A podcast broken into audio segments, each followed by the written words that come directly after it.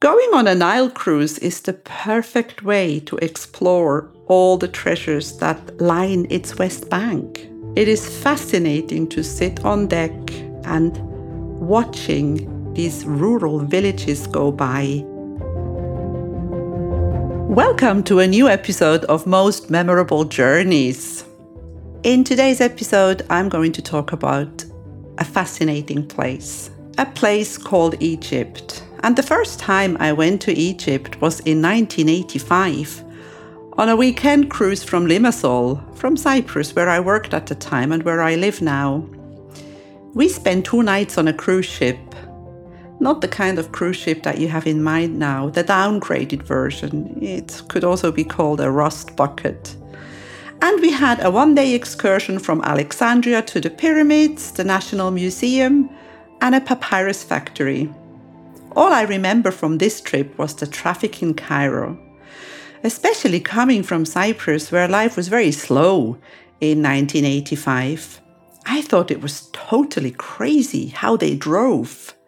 And another thing that really got me annoyed was that I had to pay $10 to take a picture to sit on a camel at the pyramids. And how disappointed I was after queuing to go inside Khufu's pyramid and going down a scary and like narrow wooden walkway that takes you to the inner chamber where there is absolutely nothing no treasures, no decorations, just an empty room. One day in this beautiful country is like a drop in the ocean, and thank God I got the opportunity to visit properly. When I was assigned several Nile cruises in 1989 as my first trips for Kuoni Travel, the new company that I had started working for, I was very curious what Egypt would feel like. I traveled with the tour groups from Zurich to Cairo on Egypt Air, and I remember that the people who already asked me during the flight what they need to avoid eating and drinking, they were usually the ones who ended up getting sick. It's a bit of a mind game, you know. You're planning it ahead. I'm not saying that one doesn't have to be careful, but some people were so paranoid, generally, not only in Egypt, in other places, to eat food from any place that doesn't look immaculately clean and spotless. This is perfectly understandable because nobody wants to get sick during a holiday. But on the other hand, being overly cautious can strip away a great deal of value and fun from your travel experience when it effectively prevents you from sampling new and often wonderful dishes which you may never have seen before. In short, decisions about what to eat in Egypt shouldn't be guided only by things such as perceived food hygiene or its lack. As it is so often the case, a little bit of common sense can go a long way in helping you to avoid unnecessary stomach problems. There are so many delicious dishes in Egypt. Like all the food in this area of the Middle East or Eastern Mediterranean, I always say that if there wasn't politics and religion, this area is all the same. It's the same food, it's the same mentality, it's the same beautiful hospitality. Okay, that's another story. Let's not talk about that. But let's talk about all the beautiful things. Full Medam, Tamia, which is also called falafel in other places, kofta, shawarma, mulukia, baba ganoush, hummus, and so much more. We were always equipped with lots of Imodium in case one of our clients did end up with Pharaoh's curse. But let's talk about these beautiful trips. What a way to start a podcast episode talking about diarrhea. We had a fantastic local agent in Egypt. I think the name was Makram, and they supplied us with a fantastic program and amazing local guides. They were well educated, knowledgeable, absolutely loved their country. They had been everywhere, they had seen it all, they knew how to treat people, and they were fun. They wanted us to see the best of Egypt, and they made us feel safe. Egyptians are friendly and helpful except for a few, like everywhere in the world. We usually spend two nights in Cairo at the Ramses Hilton, which was a very tall and quite ugly hotel. But from certain rooms, one could see Tahrir Square, the Liberation Square in English, and it fascinated me to watch the traffic there. I was always surprised that the drivers managed to get past each other and that the pedestrians managed to go across and actually end up alive on the other side. By the way, Tahrir Square is known to people. It became the hub of the revolution which unseated President Hosni Mubarak in February 2011. One of the most important visits were the majestic pyramids of Giza, one of the seven wonders of the ancient world. The UNESCO Heritage listed site is home to six pyramids, magnificent burial tombs built for the kings of the fourth dynasty around four and a half thousand years ago. This also includes the Great Pyramid built for King Khufu, where I went down on my first visit and found nothing and keeping loyal guard is the Sphinx, a mythical hybrid of human and lion. Another Cairo must do was the Egyptian Museum of Antiquities. And I read somewhere that it has been renovated and I think it's supposed to open again in 2021. Many of the people who traveled with our tour groups were very interested in all these artifacts. Some had studied history, and some even Egyptology. And the local tour guides used to love these people because that's when they could really shine and explain. Of course, then there were also those people who got bored and they complained that the visits were too long and that the guides were saying too much. It wasn't always easy to keep a happy balance. One of the most fascinating parts of the museum, in my opinion, was the King Tutankhamun collection. He is the most well known Egyptian pharaoh, despite only ruling for a short while. This boy king, as they call him, was only nine years old when he became ruler. I mean, imagine that. He was nine years old and he became ruler. It's like a child. In 1922, the British archaeologist Howard Carter unearthed an outstanding collection of treasures in Tutankhamun's tomb in the Valley of the Kings, which revealed the Egyptians' belief in the afterlife. These include King Tut's solid gold bed, his intricately carved throne and chariot, plus hundreds of other everyday items, which were all buried to make the pharaoh's next life as comfortable as possible. I was always happy that the Royal Mummy Room was an extra ticket and not included in our tour, because seeing these preserved kings and queens made me feel nauseous, especially Ramses I with his reddish hair and teeth. Considering that he lived 3,000 years ago, and there he was looking at me. I had once gone back to the museum on my own and bought a mummy room ticket because I was curious but I had no desire to go back there. Of course, it's a very personal thing. I'm sure there is plenty of people who would love to visit all the mummies and see it. One of my favorite places in Cairo was the famous Khan el Khalili Bazaar. And our local tour guides used to guide us very safely past the hawkers who were lined up to sell us all sorts of goods and we always had a wonderful time hustling and helping my clients bring the price down because I was already trained from working in Tunisia and Morocco before. We used to have so much fun. The hawkers knew a few words in any conceivable language, you know, French, Swiss, German, anything that we knew, they knew. And even though they were eager to sell, they were also always ready to crack a joke. After three days in Cairo, we were ready to fly to Luxor and then board one of the luxury Nile cruise ships. While visiting Luxor as well, because in my opinion, Luxor, which was once the capital of ancient Egypt, has just as much to offer as Cairo. And life is somehow more relaxed. There is so much to see I mean, just spending time in Karnak, Luxor Temple, And then another visit is the Valley of the Kings, the Temple of Queen Hatshepsut, and so much more. I also remember taking people to a lovely jewelry shop in Luxor where people had the chance to buy cartouche necklaces and these pendants with their names in hieroglyphs. And we earned good commission.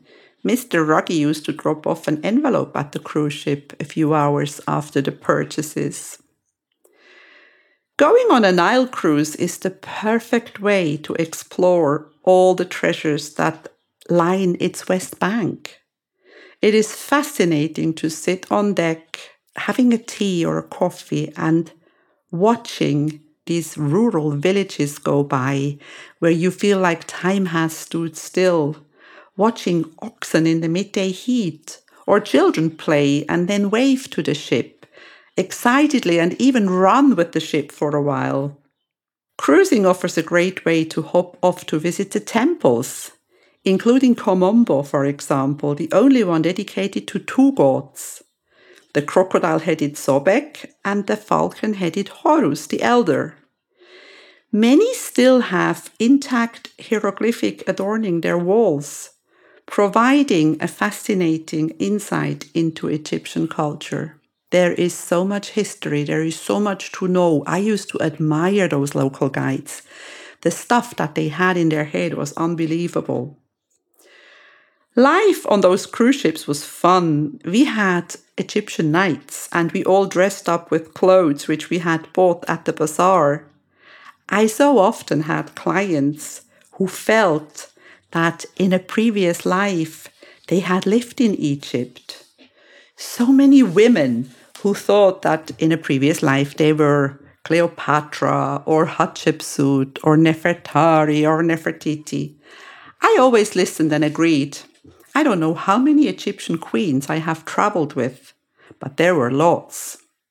One day, just shortly before we were going on a shore excursion, I went out on my balcony to hang something up, and I hear click, and the door to my cabin had closed.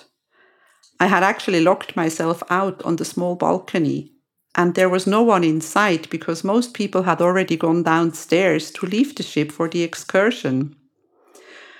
I shouted to the waiters that I could see a few stories further down in the coffee shop, but they couldn't hear me because there was noise from the engines and from, I don't know, it was just too noisy. So all I could do was throw down the cushion of my deck chair for someone to notice me and let me out. And thank God they did. Maybe I would still be on that balcony today. Anyway, arriving in Aswan after a few days on the cruise and visiting all the temples and anything that's available to visit along the Nile wasn't the end of the trip. I actually believe that it was the beginning of a very exciting part. You see, Egypt is geographically a very fascinating place. It is kind of a Middle Eastern nation in the north of the African continent and also partly Asia, while it borders the Mediterranean Sea in the north and then the Red Sea in the east. However, being in Aswan is a whole different ballgame. It borders Nubia and bridges Egypt and Sudan. The people in Aswan are a mixture of Egyptians and Nubians. They're extremely friendly and hospitable, lovely. One of the excursions which I absolutely loved was sailing by felucca to the Aga Khan Mausoleum, to Kitchener Island, Elephant Island. These tours used to be in the afternoon and end up just around sunset. And this was magical. It was magical to sit on these feluccas and watch the sunset. And except for the one time, of course, when one of my clients leaned out too far to take a photograph and fell in the water. But then again, we were used to all sorts of incidents. And then there was Lake Nasser, which produces most of Egypt's hydroelectricity. And it's also a very valuable source of fresh water. It was created as a result of the construction of the Aswan High Dam between 1958 and 1970. and it's named after Gamal Abdel Nasser, the second president of Egypt.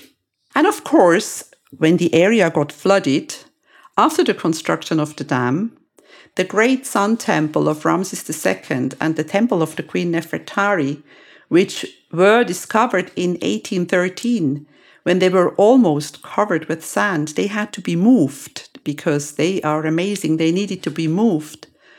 Both temples were moved in 1960 by the help of the Egyptian government and the UNESCO to avoid the rising water of the Nile.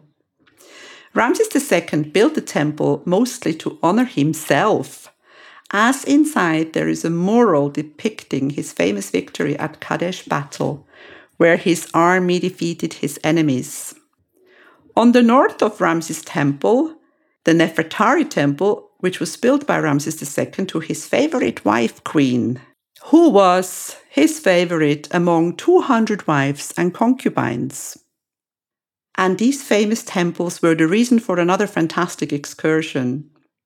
We used to fly to Abu Simbel just for the day to visit the temples.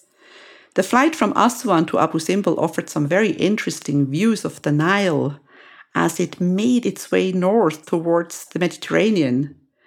From the plane, you can really grasp that the Nile is the Egyptian lifeline, and that only a few miles from its banks on either side, there is nothing but desert. That's why the flooding of this area was so important, and that's why the Aswan Dam had such an impact. And sometimes the flights to Abu Simbel was they were very bumpy because of the strong thermal conditions above the desert. Egypt Air had fantastic pilots. They were mostly army pilots who then later on started working for Egypt Air. Once landed in Abu Simbel, we were taken by bus to the temples and then back to the airport to fly back to Aswan. On one of my special Egypt trips, I actually stayed a night in Abu Simbel. There are some hotels where most of the people just stay for one night because they want to watch the sound and light event in the evening and the sunrise in the morning. There are two dates per year in February and October when the sun rays fall directly on the faces of the statues of Pharaoh Ramses II and the gods of creation and light, Ptah, Amen, and Herakuti. It was very memorable and an emotional experience. I can really recommend that to anybody. Waking up at dawn and then passing into the vestibule and the sanctuary, and then you will be amazed at this irresistible solemnity at the moment when the sun passes over the hills and the dim halls are suddenly transformed into a brilliantly lit temple. It's a perfect moment to appreciate the ancient Egyptian spirit of worship. It's kind of a magical moment. There are a few places in the world where I have this feeling. Not all my tours had the same program or route, and usually after Abu Simbel, we would either fly down back to Aswan and then to Cairo the next morning and home to Switzerland.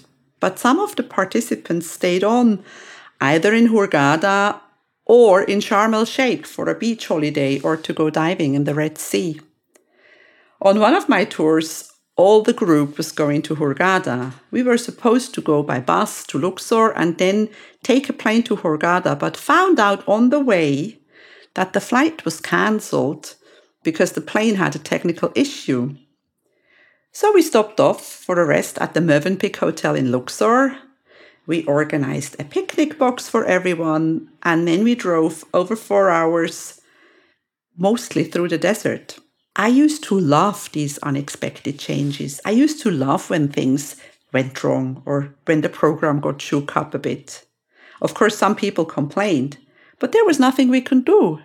And I used to feel like when something unexpected happened, I could show what I was made of. I never understood why people complained when there is a day a delay or a cancellation because of a technical issue would they have preferred to go on an unsafe plane some of the people we traveled with were very hard to please but we always found a way to soothe them sometimes not the same but the next day because Mostly people want attention. People wanted to feel important. And that's what they got when we realized that they needed it. During my master life coach training, which is not so long ago, five, six years ago, during my training in Dubai, I met my beautiful Egyptian friend Nihal. And we both love to walk. We're both walkers. So we teamed up after those long training days in a closed conference room for a walk nearly every night. I visited her in Cairo in 2018, I think. And I hadn't been to Egypt since those trips that I was previously talking about in 1989. Oh my God, the place had grown. My friend lived in Zamalek, which is the northern part of Gezira Island in the Nile River, and it's connected to the mainland with three bridges. I didn't stay in Cairo this time because we went to spend the weekend in Sokhna, and on the way I saw the construction of New Cairo. New Cairo is one of the new cities which has been built in and around Cairo to alleviate the congestion in downtown Cairo. It was established in the year 2000 by presidential decree and will eventually hold a population of 5 million people. You have to imagine between 1989, when I was there last time, and 2020 or 2021, like now, the population of Egypt has grown from 55 millions to over 100 millions. And all those people need to be housed somewhere. Sokhna is a beautiful place. I had never heard of it before, and I was so delighted to spend time there. It's a place where people from Cairo have a holiday home and get some fresh air over the weekend. And we met up with some of Nihal's friends, and it was another beautiful, beautiful Egypt experience. And I want to end this episode by saying that I really need to go back to this amazing, inspiring country full of beautiful people. Just talking about it makes me really miss it. You enjoy my podcast, please subscribe and tell your family and all your friends about it. You can find all the information in the show notes.